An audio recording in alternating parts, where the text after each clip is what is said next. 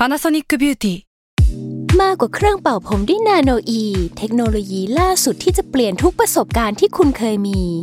นาโนอีมอยส์เจอร์พลัสเพิ่มความชุ่มชื้นให้เส้นผมหลังใช้งานมากขึ้นถึง 18 เท่า พร้อมชะลอการเฟดของสีผมสำหรับคนชอบทำสีผม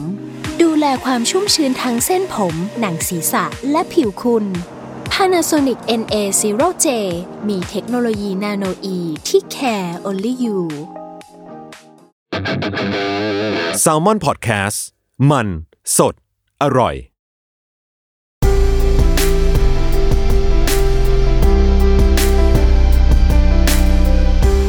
in-ear พ็อกเก็ตบุ๊กหลับตาฟังหนังสือ จากหนังสือ End of the Road ฉากสุดท้ายของชีวิต เขียนโดยโตมอนสุปรีชา บทที่ 7 คิมอิวซอง มนุษย์ผู้ตายสองครั้ง พอดแคสต์นี้มีการดัดแปลงเนื้อหาต้นฉบับบางส่วน โดยทีมงาน Salmon Podcast เพื่อให้ได้อัธรสในการฟังมากขึ้น 8 กรกฎาคม 1994 จู่ๆ ผู้ที่ถือได้ว่าเป็นพระเจ้าและพระอาทิตย์ แห่งเกาหลีเหนือ ก็หัวใจวาย ล้มลง แล้วก็ตาย เขามีอายุ 82 ปี แต่นั่นไม่ใช่ความตายครั้งแรกของประธานาธิบดีแห่งเกาหลีเหนือ ประวัติศาสตร์ของเกาหลีเหนือเต็มไปด้วยความลี้ลับ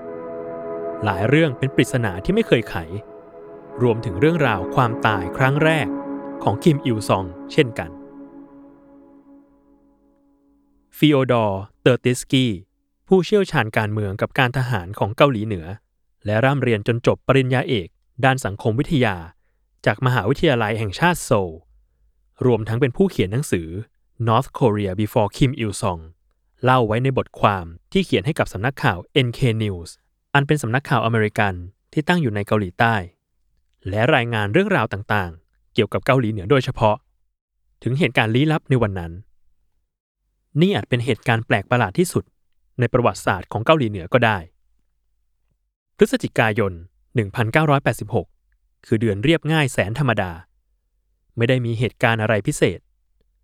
สหรัฐอเมริกาอยู่ในยุคของประธานาธิบดีโรนัลด์เรแกนกำลังมีการเลือกตั้งสภาผู้แทนราษฎร ส่วนในสหภาพโซเวียต มิคาอิลกอบาชอฟกำลังดำเนินนโยบายต่อต้านการดื่มสุรา ขณะที่ประธานาธิบดีชอนดูฮวาน แห่งเกาหลีใต้ เริ่มรู้สึกว่าประชาชนไม่พอใจตัวเอง เนื่องจากมีปัญหาคอร์รัปชันและอำนาจของเขาก็เริ่มจะอ่อนแอลง เป็นวันธรรมดาธรรมดาอย่างนี้นี่เอง ที่จู่ๆก็เกิดเหตุการณ์ประหลาดขึ้น ในเช้าวันที่ 15 พฤศจิกายน 1986 มีรายงานข่าวชิ้นเล็กๆ ในหนังสือพิมพ์ของเกาหลีใต้ ชื่อโชซังอิลโบ รายงานถึงข่าวลือในญี่ปุ่น ว่าคิมอิลซองเสียชีวิตแล้ว แต่ข่าวลือเช่นนี้ไม่ใช่เรื่องแปลก เพราะลือกันมานานแล้ว ลือกันได้ลือกันดี ว่าคิมอิลซองตาย ดังนั้นจึงไม่มีใครสนใจเท่าไหร่ สิ่งที่ทำให้คนเริ่มสนใจเรื่องนี้อย่างจริงจัง เริ่มขึ้นในวันถัดมา และมันมาจากเกาหลีเหนือเอง เส้นแบ่งเขตแดนระหว่างเกาหลีเหนือและเกาหลีใต้ เกิดขึ้นในปี 1953 หลังจากสงครามเกาหลี ทั้งสองฝั่งต่างก็มีทหารประจำการอยู่อย่างแข็งขัน แน่นอนสองฝากฝั่งนี้ไม่ใช่ดินแดนธรรมดาธรรมดา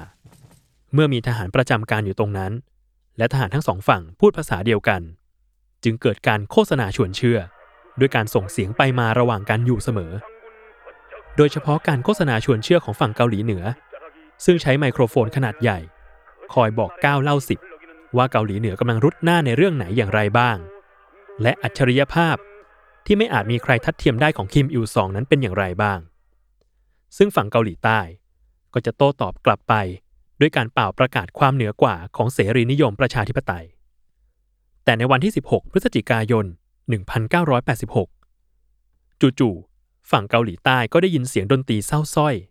ดังมาจากฝั่งเกาหลีเหนือ มีแต่เสียงดนตรีเท่านั้น ไม่มีการประกาศอะไร หลังจากนั้นไม่นาน ฝั่งเกาหลีเหนือก็เริ่มอ่านประวัติของคิมอิลซอง ผ่านไมโครโฟน บางครั้งก็ดังที่สถานีหนึ่ง บางครั้งก็ไปดังที่อีกสถานีหนึ่ง ซึ่งอยู่ห่างกันกว่าร้อยกิโลเมตร เป็นการอ่านประวัติ พร้อมกับสรรเสริญความยิ่งใหญ่ของผู้นำไปด้วย ฝั่งเกาหลีใต้เริ่มสงสัยว่าเกิดอะไรขึ้น แล้วตอนค่ำของวันนั้นเอง ข่าวที่ช็อกทุกคนก็ดังขึ้น นั่นคือเสียงประกาศ ว่าคิมอิลซอง ถูกยิงและเสียชีวิตแล้ว คิมจองอิลลูกชายคนโต จะขึ้นเถลิงอำนาจแทนพ่อ โดยได้รับตำแหน่งประธานาธิบดี และจอมทัพแห่งเกาหลีเหนือได้ทันที พอถึงสี่ทุ่ม ก็มีการลดธงเพื่อแสดงความไว้อาลัย แน่นอน 17 พฤศจิกายนย่อมกลายเป็นวันอันวุ่นวาย กระแสข่าวเรื่องคิมอิลซองเสียชีวิต เริ่มแพร่กระจายไปทั่วโลก นอกจากนี้ มีรายงานจากสายลับญี่ปุ่น ว่าช่วง 1-2 วันก่อนหน้านั้น มีคนระดับสูงในเกาหลีเหนือหลายคนหนีออกไปยังจีน มีรายงานของสำนักข่าวเกียวโด ว่าทูตเกาหลีเหนือในจีนถูกเรียกตัวกลับบ้าน และมีรายงานว่าตั้งแต่วันที่ 10 พฤศจิกายนเป็นต้นมา สื่อของรัฐ หยุดเอ่ยถึงคิมอิลซองอย่างสิ้นเชิง ซึ่งเป็นเรื่องแปลกประหลาดมาก เพราะปกติจะต้องมีการสรรเสริญท่านผู้นำตลอดเวลา ยิ่งกว่านั้น ยังมีการสั่งให้ยกเลิกเที่ยวบินที่บินเข้าออกเกาหลีเหนือ ในช่วงวันที่ 16 ถึง 19 พฤศจิกายน มีเพียงเครื่องบินของโซเวียตลำเดียวที่เข้าไปได้ ที่สำคัญ สถานทูตเกาหลีเหนือในจีนก็ปิด ไม่เปิดโอกาสให้ใครได้เข้าไปติดต่อสอบถามอะไรทั้งนั้น แม้สถานทูตเกาหลีเหนือในจีนและอินเดีย จะประกาศว่าข่าวลือเรื่องคิมอิลซองเสียชีวิตนั้น ไม่มีมูลอย่างสิ้นเชิง และในเกาหลีเหนือ ก็ไม่มีรายงานอย่างเป็นทางการจากข่าวโทรทัศน์ แต่พร้อมกันนั้น ที่พรมแดนเกาหลีเหนือและใต้ ก็ยังมีการกระจายเสียงอ่านข้อความว่าด้วยการตายของคิมอิลซอง ในวันถัดมา สถานการณ์ยิ่งลี้ลับเป็นปริศนามากขึ้น เพราะเสียงตามสายที่ประกาศออกมานั้น ยิ่งฟังดูสับสนปนอนละหมาด เช่นบางครั้งก็ประกาศไว้อาลัยคิมอิลซอง บางครั้งก็ประกาศว่าข่าวลือพวกนั้นไม่มีมูล อย่าไปเชื่อ บางครั้งก็ประกาศว่าคิมจองอิลกำลังจะเป็นผู้นำประเทศ บางครั้งก็เล่นดนตรีเศร้าส้อย แล้วประกาศว่าดวงดาวขนาดใหญ่กำลังร่วงหล่นบางครั้งก็ประกาศว่าคิมอิลซองลาออกจากตำแหน่งแล้ว และคิมจองอิลจะขึ้นมาสืบทอดอำนาจแทน โลกงง ต้องรอจนถึงวันที่ 18 พฤศจิกายนเวลา 10 โมงเช้านั่นแหละ ที่ข่าวลือทั้งหมดมาถึงอวสาน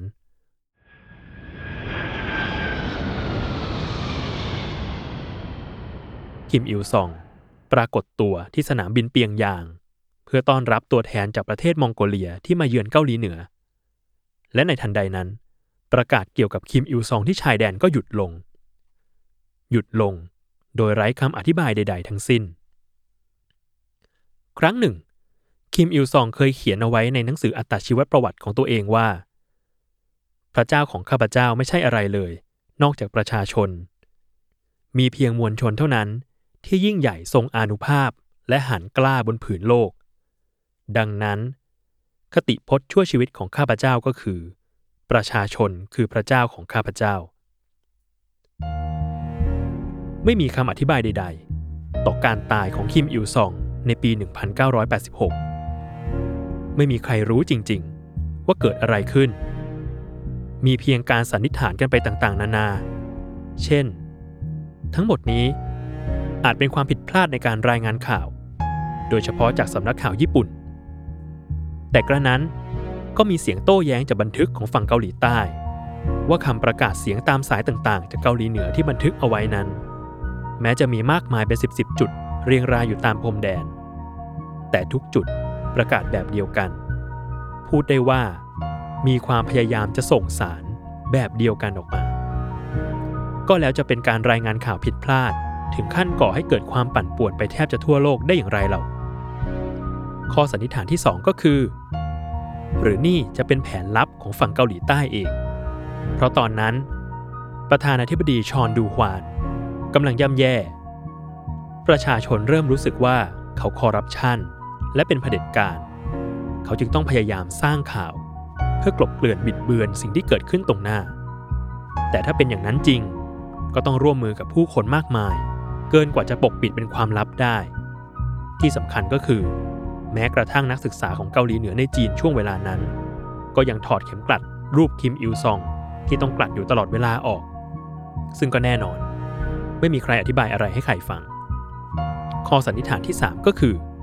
หรือจะเกิดรัฐประหารเงียบในเกาหลีเหนือ เป็นไปได้ไหมว่า อาจมีกองกำลังพยายามลุกขึ้นมาต่อต้านคิมอิลซอง หรืออาจจะเป็นคิมจองอิลเองนั่นแหละ ที่อยากได้อำนาจของพ่อ แต่คนที่จะลุกขึ้นมาต่อต้านอำนาจของคิมอิลซองในเกาหลีเหนือได้ มีน้อยยิ่งกว่าน้อย คนที่เป็นไปได้ล้วนแล้วแต่ยังอยู่ในอำนาจร่วมกับคิมอิลซอง จนเขาเสียชีวิตจริง ๆ ในปี 1994 คิมจองอิลเอง ก็ไม่ได้มีท่าทีที่เป็นปฏิปักษ์กับพ่อเลย ทั้งหมดนี้จึงน่าจะเป็นไปไม่ได้อีกนั่นแหละ แล้วคำอธิบายที่เป็นไปได้คืออะไรล่ะ ทั้งหมดนี้ดูเหมือนจะสรุปได้ที่คำคำเดียว นั่นคือเป็นไปได้ไหมว่า คิมอิลซองกำลังซ้อมตาย เพื่อที่จะลองตรวจสอบดูว่า โลกคิดเห็นอย่างไรกับการตายของเขา โดยเฉพาะเกาหลีใต้ เช่น หากรู้ว่าคิมอิลซองเสียชีวิต เกาหลีใต้จะบุกเกาหลีเหนือเลยไหม และโลกจะตอบสนองอย่างไร แต่กระนั้นก็ไม่เคยมีคำอธิบายอะไรออกมาจากเปียงยาง ไม่มีใครรู้จริงๆ ว่าเกิดอะไรขึ้นในปี 1986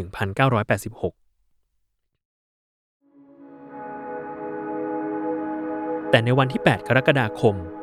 1994 เป็นอีกเรื่องหนึ่ง เมื่อผู้ที่ถือได้ว่าเป็นพระเจ้า และพระอาทิตย์แห่งเกาหลีเหนือ หัวใจวาย ล้มลง แล้วก็ตายอย่างกระทันหันในวัย 82 ปี เกาหลีเหนือใช้เวลาราว 30 กว่าชั่วโมง ก่อนจะประกาศความตายนั้นออกมาให้โลกได้รับรู้ งานศพของเขาที่เปียงยางคืองานศพที่มีผู้เข้าร่วมมากที่สุดงานหนึ่งในประวัติศาสตร์ ร่างของเขาวางอยู่ในโลงแก้ว มีการอาบน้ำยาอาบศพอย่างดี เพื่อให้ผู้คนได้เข้าร่วมคารวะและไว้อาลัย นี่คือความตายที่แท้จริง ไม่ใช่การซ้อมตายใด ๆ มันเป็นการตายที่กระทันหัน เรียบง่าย